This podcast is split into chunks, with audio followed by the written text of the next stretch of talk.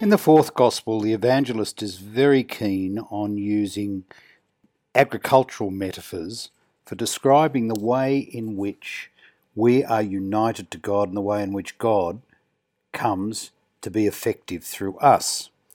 That's all there, especially now we have um, these texts which draw on the vine and the branches and the way in which God's life moves through us, just as the sap of the vine moves out into the branches and so vivifies whatever's there and produces whatever fruit the plant is created to do.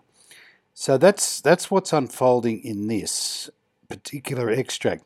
But the extra thing that happens in today's extract is that the way in which the plant grows has to be shaped by the vine dresser.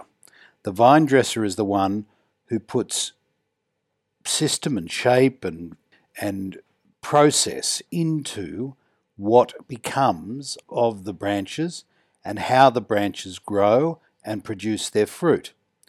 Now, how does that happen? In our lives, my life, the way in which that happens is basically impacted by reality.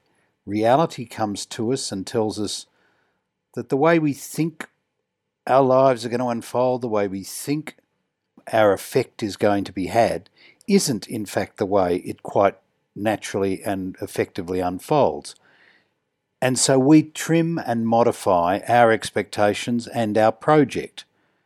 And we do that because what we want to do is be effective, not to be useless, to be effective and to deliver to those in need the beneficial change and improvement that we can provide.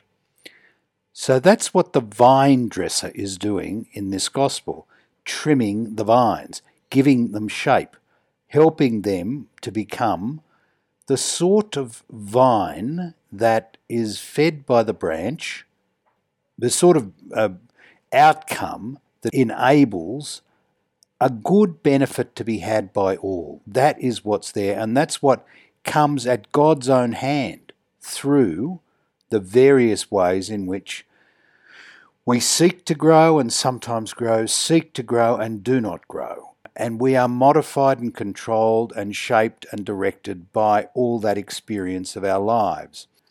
There's no escaping it. Reality impacts, redirects, controls, shapes, nourishes, and informs us about where we should go and how we should get there. And as we do that, we grow in a particular way, drawn by what in the Old Testament is called the leading strings of love, drawn by the way in which God provides opportunities for growth and nourishment and nurture for us all. So that's what the vine dresser does, but there is still the outcome that is essential to remain focused on. And the outcome is, in fact, the fruit that comes with a better shaped, a better formed, a better nourished, and a more precisely grasped reality of the vine and the branches, their integration, their cooperation, their enrichment for the sake of the good that God wants us to do.